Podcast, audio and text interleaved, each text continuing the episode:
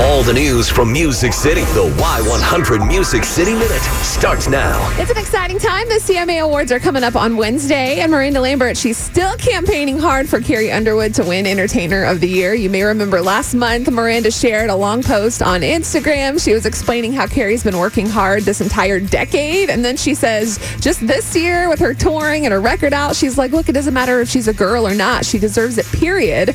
And I know that no one cares about my 2 cents, but she says, I felt like me and my porch, we needed to share that with the world. So it kind of sounds like she may have had some wine, putting all her feelings out there, but she also broke down the reasons that Carrie is beyond deserving of the award. That's very prestigious, and you have to have a busy year to even get in that category, but Carrie's busy year was on a different level. I mean, it was hosting and having a baby and going on tour, and she does tour like rock and roll every other day. She does. I mean, she had a crazy tour this year. I think she's very deserving of it. I think it'd be great to see her take it home. Yep, we'll have to find out Wednesday, the CMA Awards. Dustin Lynch fans, check this out. He's going to release his 4th album called Tullahoma on January 17th. If you're wondering what the heck a Tullahoma is, it's the name of his hometown in Tennessee.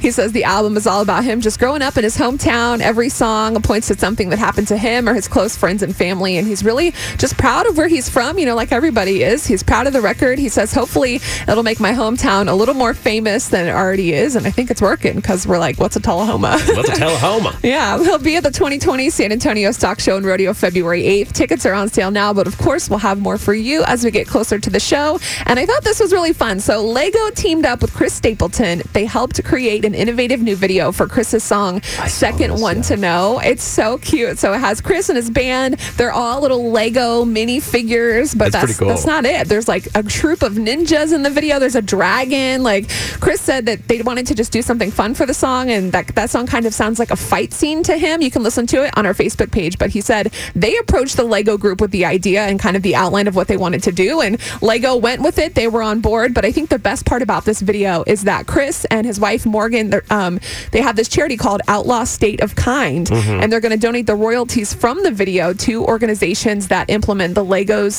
Foundation of Playful Parenting. It's a program that Lego has, so they're going to donate a lot from the video, which the Lego program, it actually promotes playful interactions between caregivers and children from birth to 3 all across the globe. So an amazing initiative. It's always great to see famous people like supporting causes and using their platforms for giving back and helping out where they can. Yeah, well, when you think of Chris Stapleton and how talkative he is, you think of ninjas. So you got to have these ninja Legos. You know what I'm talking about? Yeah. He's not talkative at all. But right. So it's a really cool video, and the fact that they're using their charity to give back is amazing. So props to them. You can watch it on our Facebook page or at Y100fm.com. So that's your Music City Minute.